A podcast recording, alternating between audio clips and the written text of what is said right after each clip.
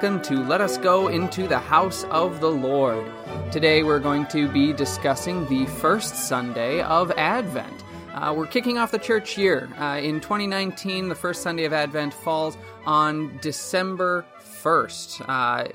Advent always is the initiating season for Christmas. It leads up to Christmas. And the first Sunday of Advent always falls on the Sunday closest to November 30th.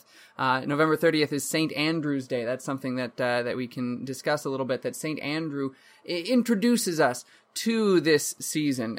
He's one of the Lord's apostles, and he introduced others to Jesus as well. He introduced his brother to Jesus.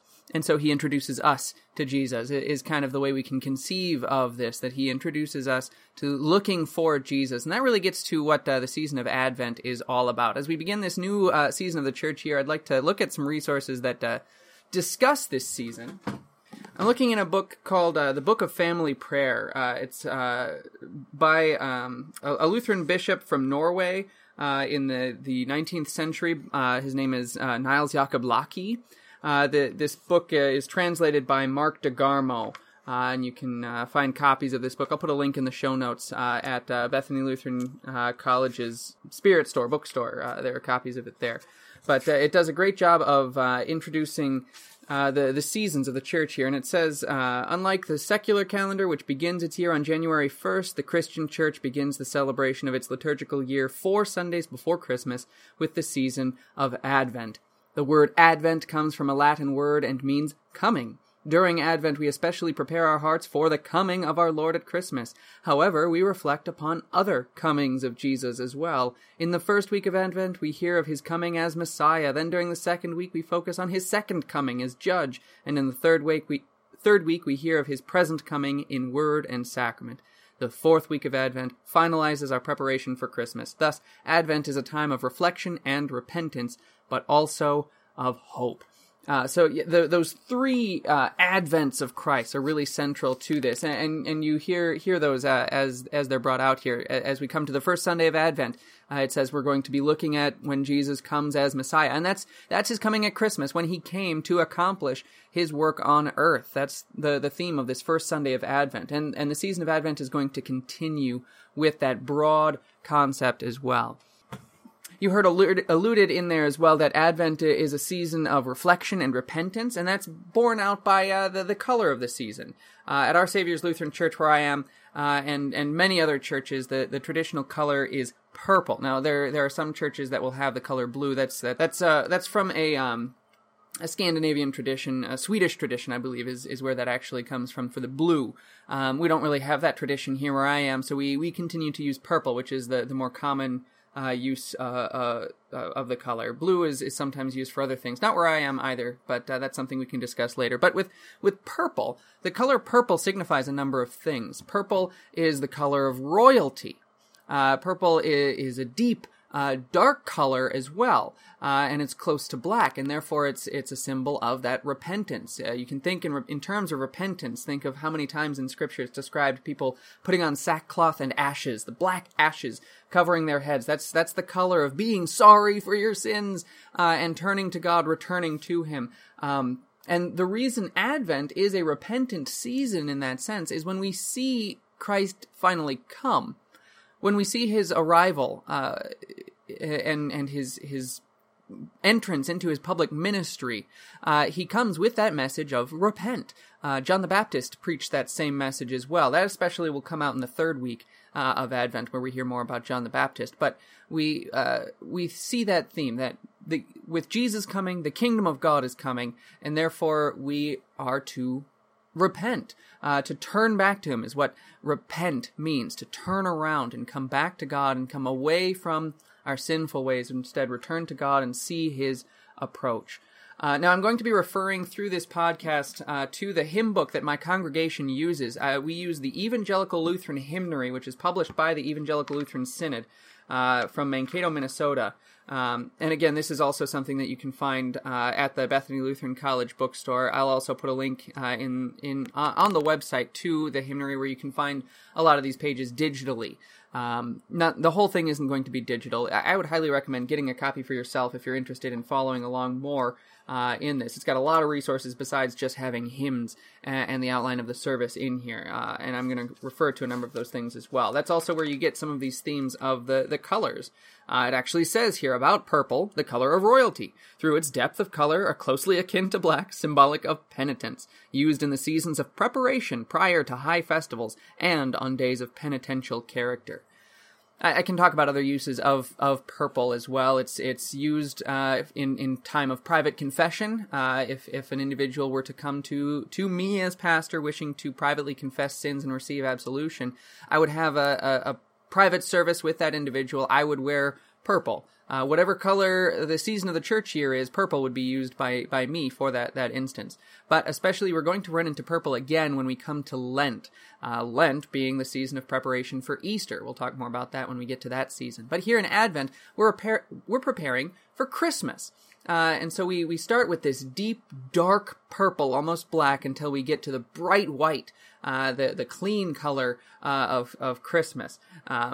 We'll talk more about Christmas when we come to that as well. But we're using purple now. And so you've gotten a hint already of what season is coming after Advent, and that's the Christmas season.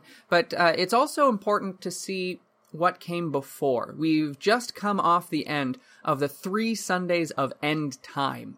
And in those 3 Sundays of End Time, which are the final mini-season of the Trinity season, we look at those last days. We do see a little bit of Jesus' advent pronounced there, the advent of Christ in his second coming as judge, which is alluded to in the Laache book, Book of Family Prayer, where we look at his second coming in the second week of Advent. We'll talk about more of that next week, but it's interesting to note that this idea of Christ's advent is stretched. It's not just 4 weeks, it's 7 weeks, going back to the end of the last church year and now into the beginning of this new church year. We're looking for Christ's coming, and the fact that that's the bookend of the church year is really significant. It tells you what the Christian church is all about. We begin and end looking for the coming of the one who is the Alpha and the Omega, the beginning and the end, Jesus Christ. We're looking for his return, and our prayer is constantly, "Come, Lord Jesus." We're looking for him to come back and bring us to that final salvation. The end times that we just finished was all about yearning for that and looking for that and being prepared for that. And now in the Advent season, we're seeing how we are made prepared for that. We're talking about these 3 Advents, and they're given special emphasis on each of those 3 Sundays before the 4th Sunday of Advent. But those 3 Advents are really all tied together, and we always have that Advent of how Christ still comes now in word and sacrament. And that's how he prepares us for his second coming and for our entrance into heaven, our birth. We're looking in Advent towards the time when Christ will be born, but that's reflected also in the time when we too will be born into the heavenly kingdom. All right, so with those just brief overarching views of the season and this liturgical day, I want to dive in. When I start planning the service, the first thing to do always is to look at the readings. So I'm going to start by looking at as I alluded to before, at Our Savior's Lutheran Church this year for the 2019-2020 year, we're going to be using the Old Testament lectionary that is compiled by Pastor Glenn Obenberger. I'll have a link to that as well that you can get a hold of. And so we'll be looking at those Old Testament readings, but those are also going to be the sermon text. So I'm going to save those for last. So instead I'm going to go to what would be the second reading of the day, and that's the epistle reading for Advent 1, and that's from the epistle of Paul to the Romans, Romans chapter 13, verses 11 through 14. And there he writes this. Oh, and I should note, too, that the translation that I'm primarily using here is the Evangelical Heritage Version, the EHV, and you can find that on, like, Bible Gateway and other apps and Bible apps and Bible websites and things like that. You can buy a copy of the EHV at Northwestern Publishing House at nph.net. That's the translation that I'm primarily using here. It's a fairly recent translation. I just really like the way it reads and the way it translates faithfully from the original Greek and Hebrew. which I will be looking at some of those original texts as I continue this podcast, but we'll come to that as we get there. So the epistle lesson, Romans 13, 11 through 14. And do this, since you understand the present time. It is already the hour for you to wake up from sleep, because our salvation is nearer now than when we first believed. The night is almost over, and the day is drawing near. So let us put away the deeds of darkness, and put on the weapons of light. Let us walk decently as in the daytime, not in carousing and drunkenness, not in sexual sin and wild living, not in strife and jealousy. Instead, clothe yourselves with the Lord Jesus Christ, and do not give any thought to satisfying the desires of your sinful flesh. And that's the reading from the epistle lesson. What occurs to me immediately here is this idea of waking up. We're coming to a new day. As the church is coming to a new year, the epistle lesson draws our attention to a new day, especially the last day. So we're drawn right to that point that we're looking at the end times, that link between the end times of the last church year and now the advent of this new church year is tied directly in this epistle lesson. Wake up, wake up. And it's saying how we have to put on the weapons of light. We need to be part of that light, part of the daytime. Walk decently as in the daytime. I've heard it described before that in these beginning seasons of the church year, really the whole church year altogether can be described as an entire day. Advent is essentially midnight. Or if you're going by the way the Old Testament people, the Jews and the Israelites would enumerate days, it starts at sundown. So now sundown has occurred. That means it's a new day. And so Advent comes here in this darkness of this new day that has already begun. And so it's time to start getting ready for it, start waking up, which is an interesting idea that, when it starts getting dark, then we think about going to sleep. But here we're going to sleep with the preparation of waking up for that day.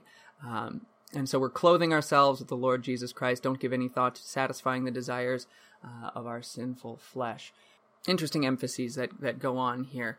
Yeah, all right, so that's the epistle lesson. I'm going to go on and look ahead at the gospel lesson for the first Sunday of Advent. And that gospel lesson is Matthew 21, 1 through 9. Very interesting lesson here. Okay, as they approached Jerusalem and came to Bethphage on the Mount of Olives, Jesus sent two disciples, telling them, "Go to the village ahead of you. Immediately you will find a donkey tied there along with her colt. Untie them and bring them to me. If anyone says anything to you, you are to say the Lord needs them, and he will send them at once." This took place to fulfill what was spoken through the prophet, "Tell the daughter of Zion, look, your king comes to you humble and riding on a donkey, on a colt, the foal of a donkey." The disciples went and did just as Jesus commanded them. They brought the donkey and the colt, laid their outer clothing on them, and he sat on it. A very large crowd spread their outer clothing on the road. Others were cutting branches from the trees to spread them out on the road. The crowds who went in front of him and those who followed kept shouting, "Hosanna to the Son of David! Blessed is he who comes in the name of the Lord! Hosanna in the highest!" Here ends the gospel. You might be familiar with this gospel lesson, not necessarily in the context of Advent, but it's the telling of Palm Sunday, which is its own Sunday in the church year that comes right at the tail end of Lent. We're jumping ahead at the beginning of Advent. We're looking at the end of Lent now already, the other purple season of the church year. Again, another interesting through line that's brought out here.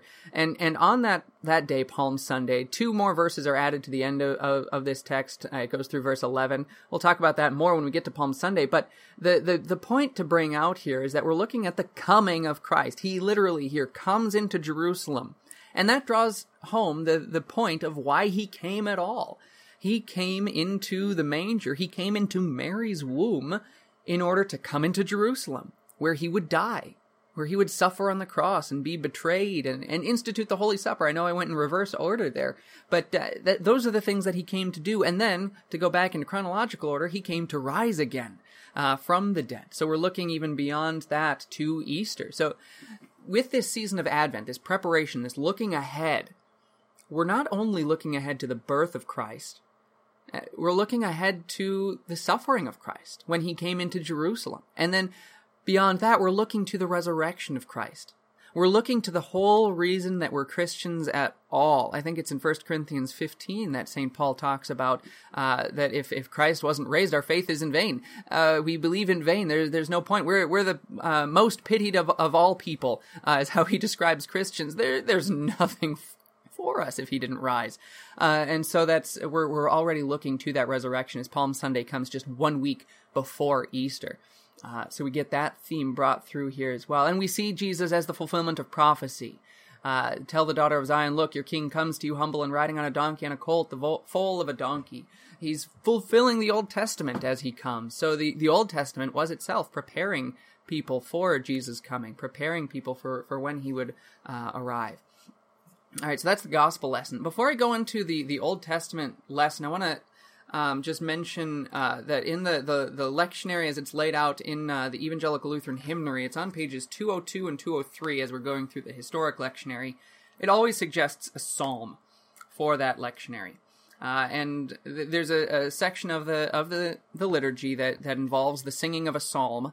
And the hymnary does have many psalms that are pointed for singing with pastor and congregation and choir, if that's involved as well. Not all of the suggested psalms are there, so I always like to check. So I'm going to look there now. In this, for Advent 1, it suggests Psalm 25. So I'm looking in the psalm section, and Psalm 25 is there. It's on page 177, and it goes over to page 178. It looks like there are 22 verses for that psalm. Now, for my congregation, 22 verses can be quite a lot. I mean, it's a lot for anybody. So I might think about trimming that down. I'm just going to look over this briefly here. Okay, there's a fairly logical break right at the page turn, which is convenient, at the bottom of page 177, ending with verse 9. So what I think we'll do for the first Sunday in Advent for Our Saviors is we're going to sing Psalm 25, verses 1 through 9. And that's a tone 3, which is the most somber and penitential tones. It's appropriate for Advent that it's pointed for tone 3. So it essentially goes like this. To you, O Lord, I lift up my soul. And then each verse is going to follow that same pattern. It sounds very ponderous, very intense. And that idea, too, it begins with that. I lift up my soul. We're repenting right there. We're turning to God. We're lifting up our soul to Him, bringing it to His intent. All right. So that's the psalm for the year. I've selected that. All right. Now to look on to the Old Testament lesson in Glenn Obenberger's, Pastor Obenberger's Old Testament lectionary. He suggests for Advent 1 Genesis 3:14 through 4:2, and I already know what it's getting at here with that text. But I'm gonna we'll read it and we'll see why he selects that Genesis 3:14 through 4:2. The Lord God said to the serpent, Because you have done this, you are cursed more than all the livestock and more than every wild animal. You shall crawl on your belly and you shall eat dust all the days of your life. I will put hostility between you and the woman, and between your seed and her seed. He will crush your head and you will crush his heel. To the woman, he said, I will greatly increase your pain in childbearing. With painful labor you will give birth to children. Your desire will be for your husband, but he will rule over you. To Adam he said, Because you listened to your wife's voice and ate from the tree about which I commanded you, you shall not eat from it. The soil is cursed on account of you. You will eat from it with painful labor all the days of your life. Thorns and thistles will spring up from the ground for you, but you will eat the crops of the field. By the sweat of your face you will eat bread until you return to the soil, for out of it you are taken, for you are dust, and to dust you shall return. The man named his wife Eve, because she would be the mother of all the living. The Lord God made clothing of animal skins for Adam and his wife and clothed them. The Lord God said, Look, the man has become like one of us, knowing good and evil. Now, so that he does not reach out his hand and also take from the tree of life and eat and live forever, the Lord God sent him out from the Garden of Eden to work the soil from which he had been taken. So he drove the man out, and in front of the Garden of Eden he stationed cherubim and a flaming sword which turned in every direction to guard the way to the tree of life. The man was intimate with Eve, his wife. She conceived and gave birth to Cain. She said, I have gotten a man with the Lord. She also gave birth to Cain's brother Abel. Abel tended sheep, but Cain worked the ground. So there's Genesis 3:14 through 4:2, the familiar end here to the fall into sin.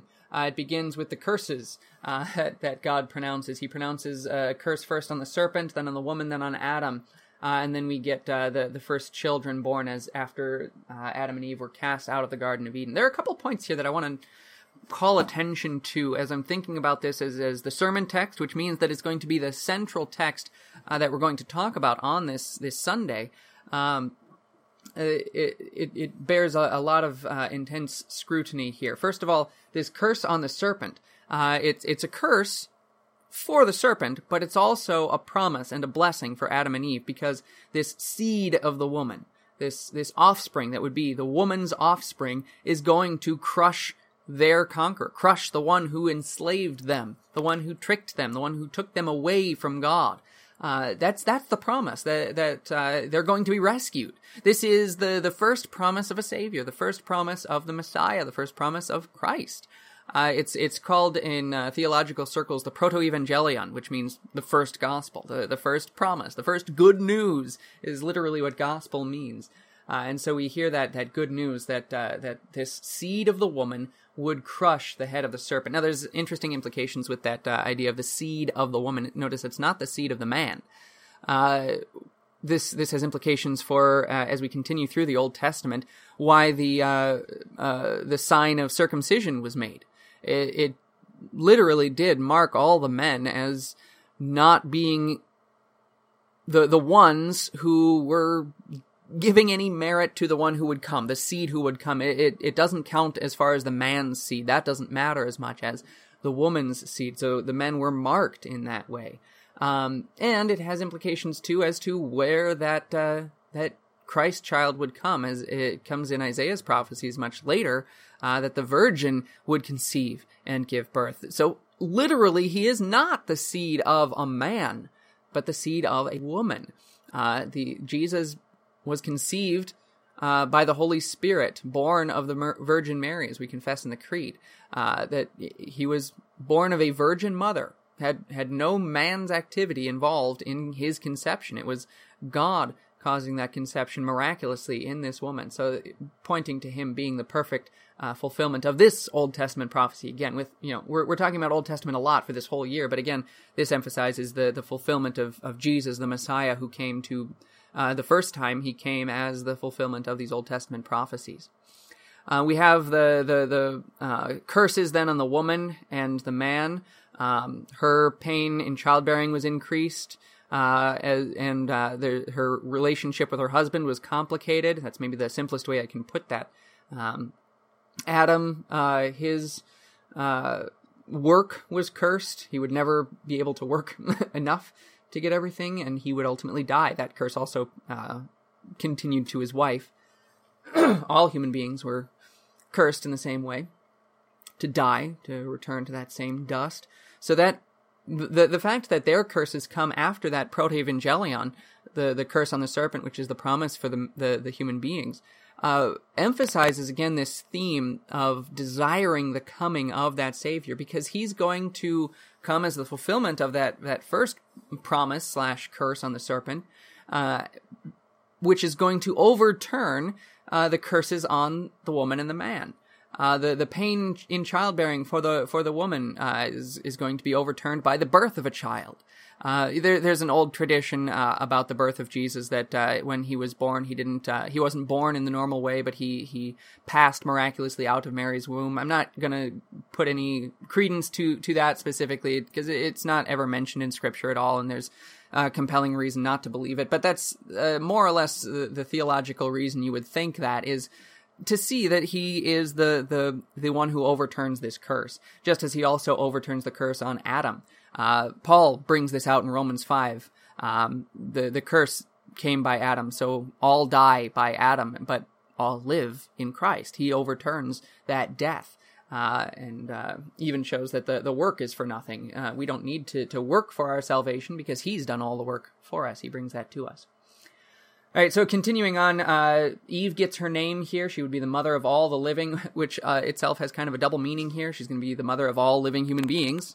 Every human being who was conceived from there on after would come from Eve's line, quite literally. But also, then, if her seed is the one who would crush the serpent, she is also, in a spiritual sense, the mother of all who are saved by her seed, and the one who was life itself. She is the mother of the life, Jesus. So her name is very appropriate. God made clothing of animal skins for Adam and his wife. That really puts a sacramental seal on this whole account. They had made clothes for themselves, you might remember. After they sinned, they made fig leaves to cover themselves. Really not adequate at all. It was a childlike piece of clothing that they made. But God gives them full clothing that actually covers them. This is the first death that occurs in Scripture. An animal is killed by God. God kills this animal in order to cover Adam and his wife, which again has implications. That the Lamb of God would be killed in order to cover all who believe in him in his righteousness. Jesus would be killed to clothe us in his righteousness. God then sends Adam and Eve out of the garden because they know good and evil. And this knowing good and evil has been discussed in a lot of different ways. The yada is the Hebrew term for this know. And it's described as an experiential knowledge. They know it because they've lived it. They know good. They always knew good, but now they know evil as well. They lived evil. Not that God is evil, but he knows it as being his opposite. And so that Adam and Eve know this good and evil because of the tree of knowledge of good and evil is a danger to them. If they took from the tree of life and lived forever, they would live forever as cursed people. So this taking away that tree of life until another tree of life would come, which is interesting. The tree of the cross on which Jesus died, that would give them a true life that cured them of this curse as well. So he sent them out of the Garden of Eden, stationed a cherubim and a flaming sword, which turned every direction to guard the way to the tree of life. That's the preaching of the law. Once again, there's a lot of law preached in here with that glimmer of gospel, and that emphasizes this theme of repentance. The law is the preaching of your sin, telling you what you have done wrong, how you are cursed in God's eyes. There's a lot of curse here. And so knowing that curse, we want to be saved. We want to turn around. We want to repent. We want to get salvation. So we beg God for mercy because of that curse. That very visible cherubim and flaming sword is a reminder of the curse. It's a vivid picture. And so therefore, life is cut off until God brings life again. Last couple verses are maybe some of my favorite ones here. Eve conceives a son after Adam and Eve have sex. After the man was intimate with Eve, his wife is what it says. Her first son's name is Cain. I should look again at what Cain actually means. But this phrase that she says, "I've gotten a man with the Lord." Okay. Yes, there in Hebrews 4, sorry, in Genesis 4:1 in the Hebrew, the name is Cain, is how it's pronounced in Hebrew, and it's because Eve said, and she said, "Kaniti ish et Adonai," which means "I have gotten a man," as it's translated here, "with the Lord." Now that's I'm going to object to that translation just a little bit. You know, I like the EHV in general. But every translation, by and large, does this same thing. "I've gotten a man with the Lord," "I've gotten a man from the Lord," or "by the Lord." However that's translated, it's not totally there in the Hebrew. We kind of have to think of it that way in order for our English brains to understand it. But what it says here, "Kaniti," so "I have gotten," "ish," a man, "et Adonai." Adonai is Lord, the Lord. But "et" is the preposition, if you want to call it that, where that's translated with or by or from. And it's not totally any of those things. It might sometimes be worked that way, but "et" is actually a word that's not always translated from Hebrew into English, because we don't really have a word that matches it. Instead, it's a grammatical indicator that marks the word that follows it as the direct object of the sentence. Especially if it's a concrete "the" instead of "a," you know, if it's a definite noun for the direct object. So, "Kaniti ish et Adonai" means "I have gotten a man, the Lord." What I'm not making this up either. The theologians have recognized this for centuries, if not millennia, that what Eve is thinking here is that I have given birth to God. I've given birth to the Lord. She's understanding that promise, that threat that was pronounced upon the serpent, that her seed, to be someone who could conquer, the one who had conquered them, would have to have the power of God. She is again, so vividly seen how far she and her husband have fallen. The only human beings who have ever experienced perfection. Just think about that for a minute. They experienced perfection. They experienced fellowship with God, and now they have fallen so utterly far. There, we have questions about this. We want to know what it means that now the serpent has to crawl on his belly. I didn't really talk about that a whole lot, but there are theories. Did the serpent look more like a lizard or like a dragon initially, and then his wings and legs were taken away, so he's crawling on the belly? We don't know that, but Eve did. Eve knows exactly what that was like. Also, it says increase in your pain in childbearing. So was there pain that Eve was to expect in childbearing? We don't know. We suspect not, because perfection would imply no pain, but there is certainly debate to be had there. But Eve would know. She hadn't experienced childbirth yet, but she would have been instructed in all of this. She would have understood how much more intense any little scrape would be. And the work that Adam had to undergo, they were gardeners before, which certainly involves work, but it was certainly a far more rewarding work. The pleasure of a hard day's work was so much more intense for them, certainly, in cultivating this garden. But now that garden is not going to be as compliant for them. Thorns and thistles springing up. So just what it means that work is so much more intense, Eve knows that more vividly. So with her understanding of that change, of that difference, of course she knows what it would take for the one who conquered them to be conquered, what it would take for the serpent to be defeated. She would absolutely recognize that she could not do it. And as further illustrations of that, there's the cherubim and the flaming sword that's guarding the way to the tree of life, and the fact that they don't have that garden anymore. The law is very vivid there, very pronounced. So she understands what she's missing out on, what she has lost. And so she understands what it would take for that to be brought back. So believing God's promise, she believes that the one who would come would have to be God himself. So she believes that the promises come true right away. The first son she has, Cain, I've gotten a man, the Lord. And then she gives birth to Cain's brother, Abel. So who knows how long it took before Eve realized, I guess he wasn't the Messiah, to go back to a Monty Python sketch. Anyway, but Abel came, and Abel tended sheep, Cain worked the ground, which is just an interesting verse to end on here. This tending of sheep, this is the first time sheep are mentioned in the Bible. One might presume that the animal skins that clothed Adam and Eve were sheepskins. It's quite possible. And now here comes Abel tending those same sheep. Perhaps they realized, this animal that's sacrificed to make us our clothing, we should keep track of that. And so Abel became good at doing that to be able to make more clothes, perhaps. Of course, when we get to the story of Cain and Abel later, we'll see how those two interact. But then we see Cain as well, embodying the curse, working the ground. He's working as his father was cursed to work, as a farmer. Not that farmers live a cursed life. I don't want to belittle farmers. I come from a line of farmers, but the fact that Cain works the ground until he returns to the ground. That's the curse. We'll see that dichotomy brought out even more later on. But what's embodied between these two brothers then is the sheep, which signifies the promise, the righteousness that clothes them, the mercy of God in the sacrifice of another, and the curse, which is signified by the working of the ground.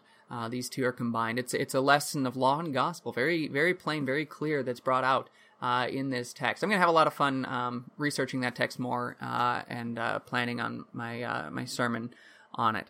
But that's so far on the readings here with these various themes. Now, as I'm thinking through this, I've been thinking through a number of hymns along the way. One thing that I've done at Our Savior's here is ask people to give me lists of their favorite and familiar hymns. So I always want to refer to that, and I'm cross-referencing those lists to know what's familiar with people as we go here.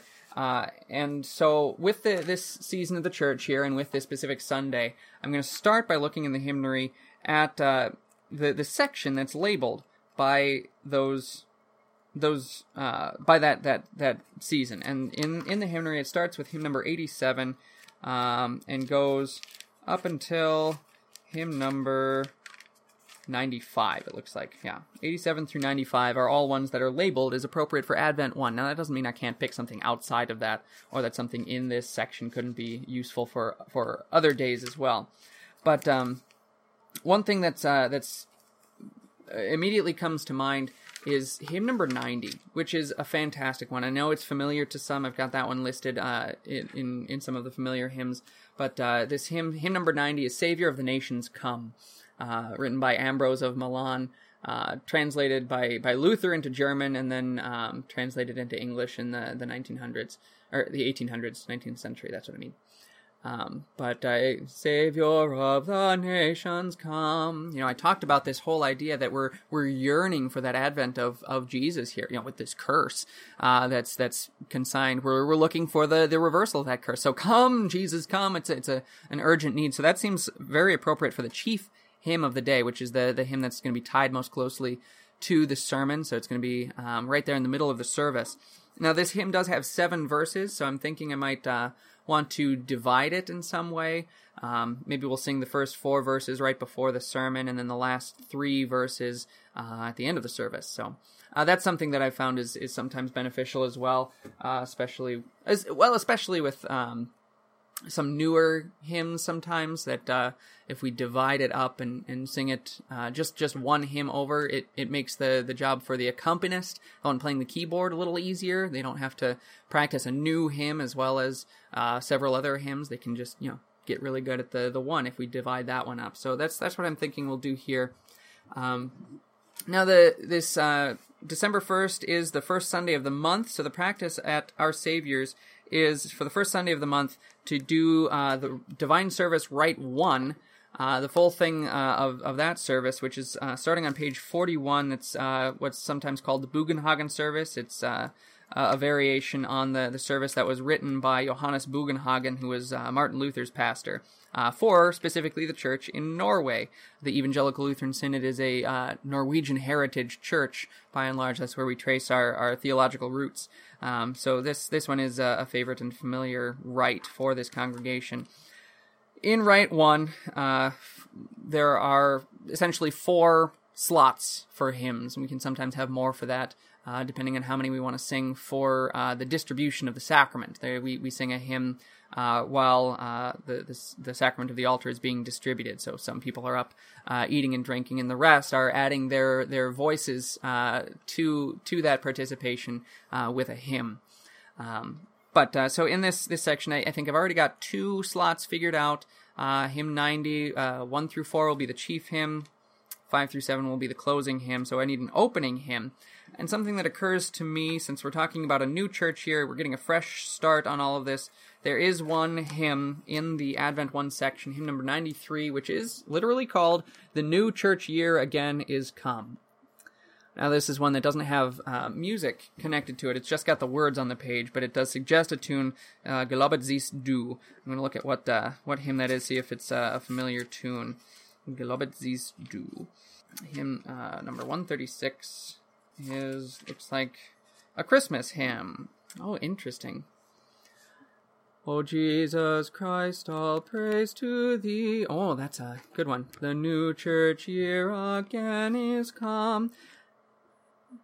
Okay, I like that. That should be familiar enough. Oh, and it's interesting, too. In the Christmas hymn, it ends with Alleluia. And in the Advent hymn, this number 93, Have mercy, O Lord.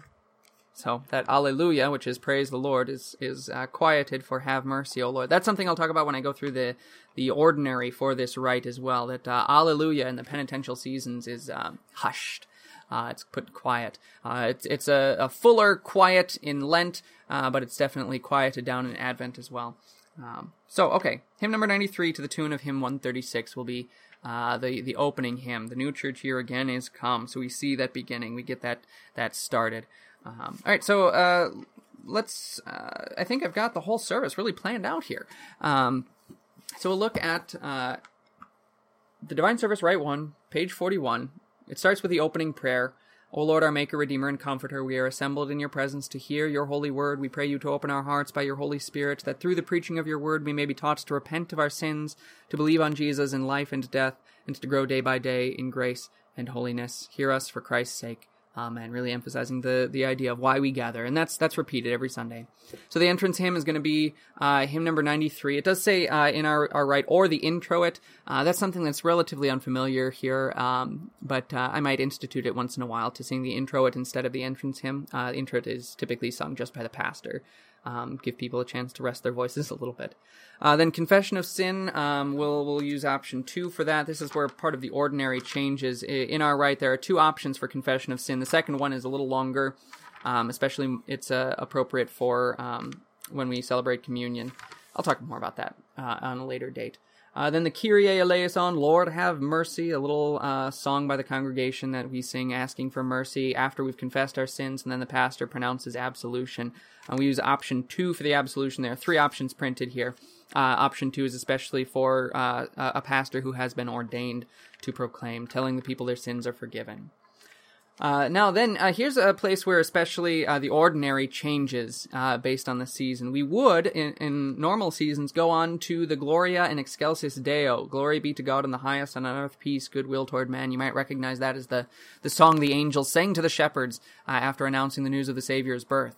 Well, it's really appropriate to think now in Advent, we haven't quite celebrated that Savior's birth yet. We're looking ahead to it, but we're preparing for that. So we're going to wait to sing that hymn of the angels. We're going to really hold ourselves back from singing that. So the Gloria is omitted in Advent. It's also omitted in Lent because it's akin to the Alleluia. It's a very, very joyful hymn, but we're in a penitential season now, so we're going to quiet that one. So we skip the Gloria and go on to the salutation, where the pastor and congregation greet one another. Then the collect, the pastor will sing the prayer of the day, the congregation will sing Amen. Then for the Bugenhagen service, whatever the sermon text is not read during the regular reading of the lessons. So where we would normally have the Old Testament lesson, now we're going to skip that and instead go straight to the epistle lesson. We're going to read that Romans 13 passage. And then after that, go to the Psalm, which is Psalm 25, and I said verses 1 through 9, according to Tone 3, and that's on page 177. After that Psalm, then we go and read the Gospel, Matthew 21. The Gospel will be read, the people will stand, and then we'll sing, God be praised for his glad tidings, and then we confess the Creed. So when we confess the creed, there are really 2 options for creeds here. There are 3 general creeds of the Christian Church. And those are the Apostles' Creed, the Nicene Creed, and the Athanasian Creed. But for this section of the service, it's usually limited to the Apostles' Creed or the Nicene Creed, or a hymn version of the creed that can be sung. Now, I'm gonna look at a book by Paul H.D. Lang called Ceremony and Celebration, and he says this about the creed here. The Nicene Creed shall be chanted or said by the congregation on all feasts and festivals and whenever there is a communion. So far it seems that the Nicene Creed should be confessed here rather than the Apostles' Creed. At other times, the Apostles' Creed may be used in its stead, or a versified form of the creed may be sung as such of the hymns. On Trinity Sunday, the Athanasian Creed may be used after the gradual, but this rubric does not authorize omitting the Nicene Creed after the Gospel. So, it looks like here the appropriate creed to be confessed would be the Nicene Creed, since we are celebrating Holy Communion on this Sunday. So, after the Gospel, people remain standing, and we confess we confess the Nicene Creed, ending with the sung Amen. Then we go to the chief hymn, hymn number 90, verses 1 through 4, Savior of the Nations Come. The sermon is preached based on that, Genesis 3 through 4, with the select verses text. After that sermon text, and there's a specific form that goes through with the Bugenhagen service. I'll talk about that on a later time. That's we're getting along already here because I've talked about the season, but I'll talk about that on another episode. But after the sermon, the pastor stays in the pulpit where he's preaching this sermon, and then we do the prayer of the church. The prayer of the church is a long prayer that makes sure to hit essentially all the important themes, the important aspects of the petitions that we have for God. We pray for everything that we ought to pray for here, and it's a responsive prayer. The pastor prays part, the congregation prays part, and we get special intercessions in there as well, special petitions. That concludes with an amen, and then the pastor, still in the pulpit, announces the apostolic benediction: the grace of our Lord Jesus Christ, the love of God, and the communion of the Holy Spirit be with you all.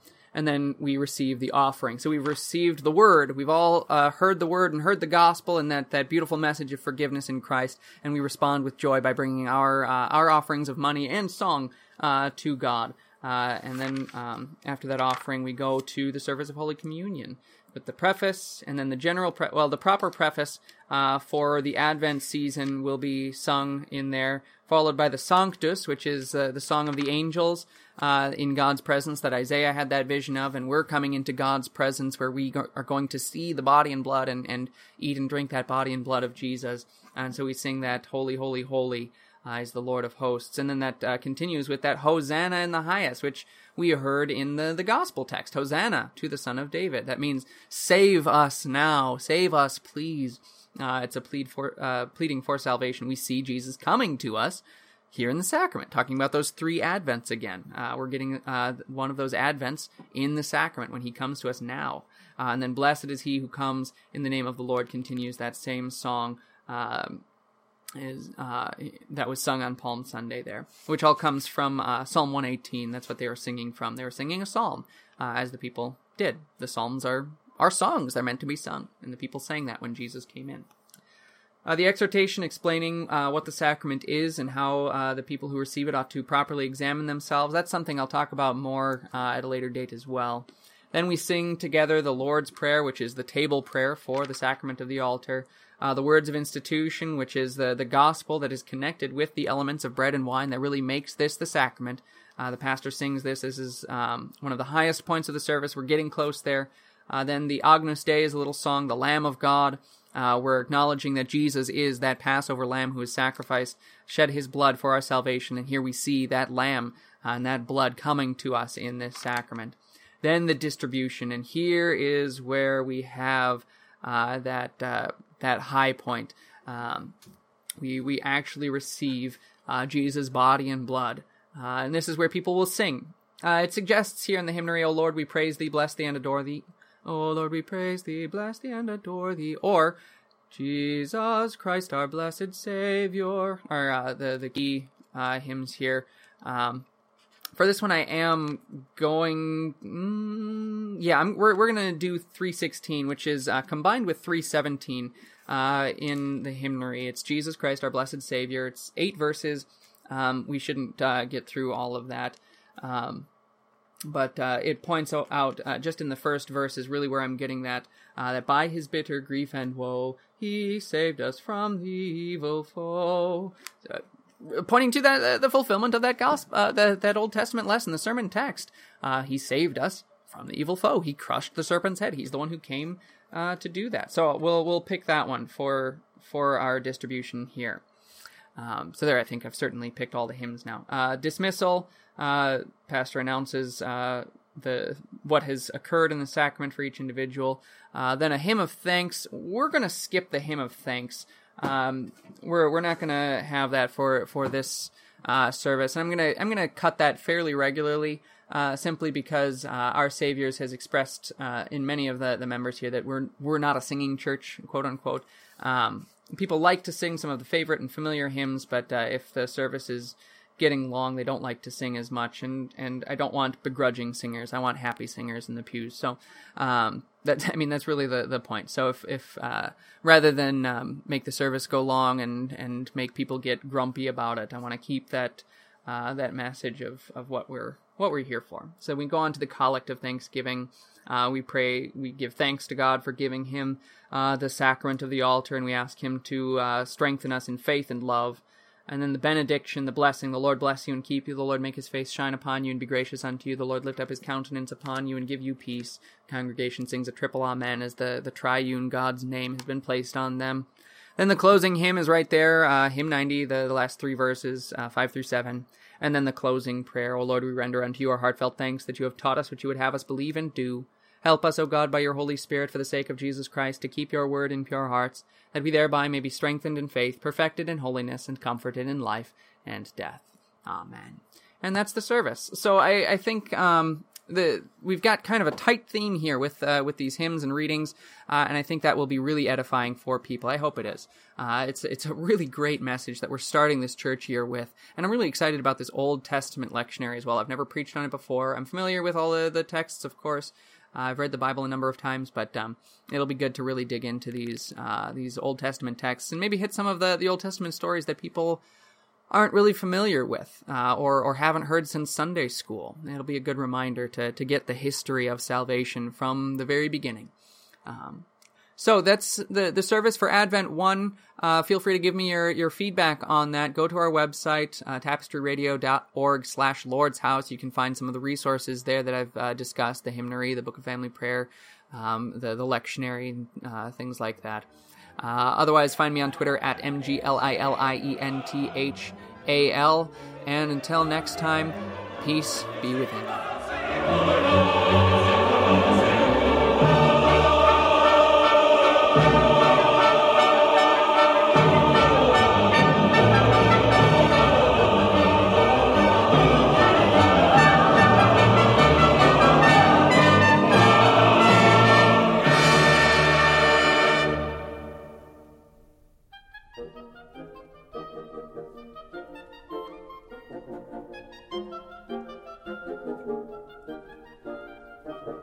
Obscurantism and obfuscation. Orally observed, gentle listener. Gentle listener. Obviated objects of oblivion. Obambulating about. Offered unto you. In the Tapestry Radio Network. Tapestryradio.org. From our fancy to yours.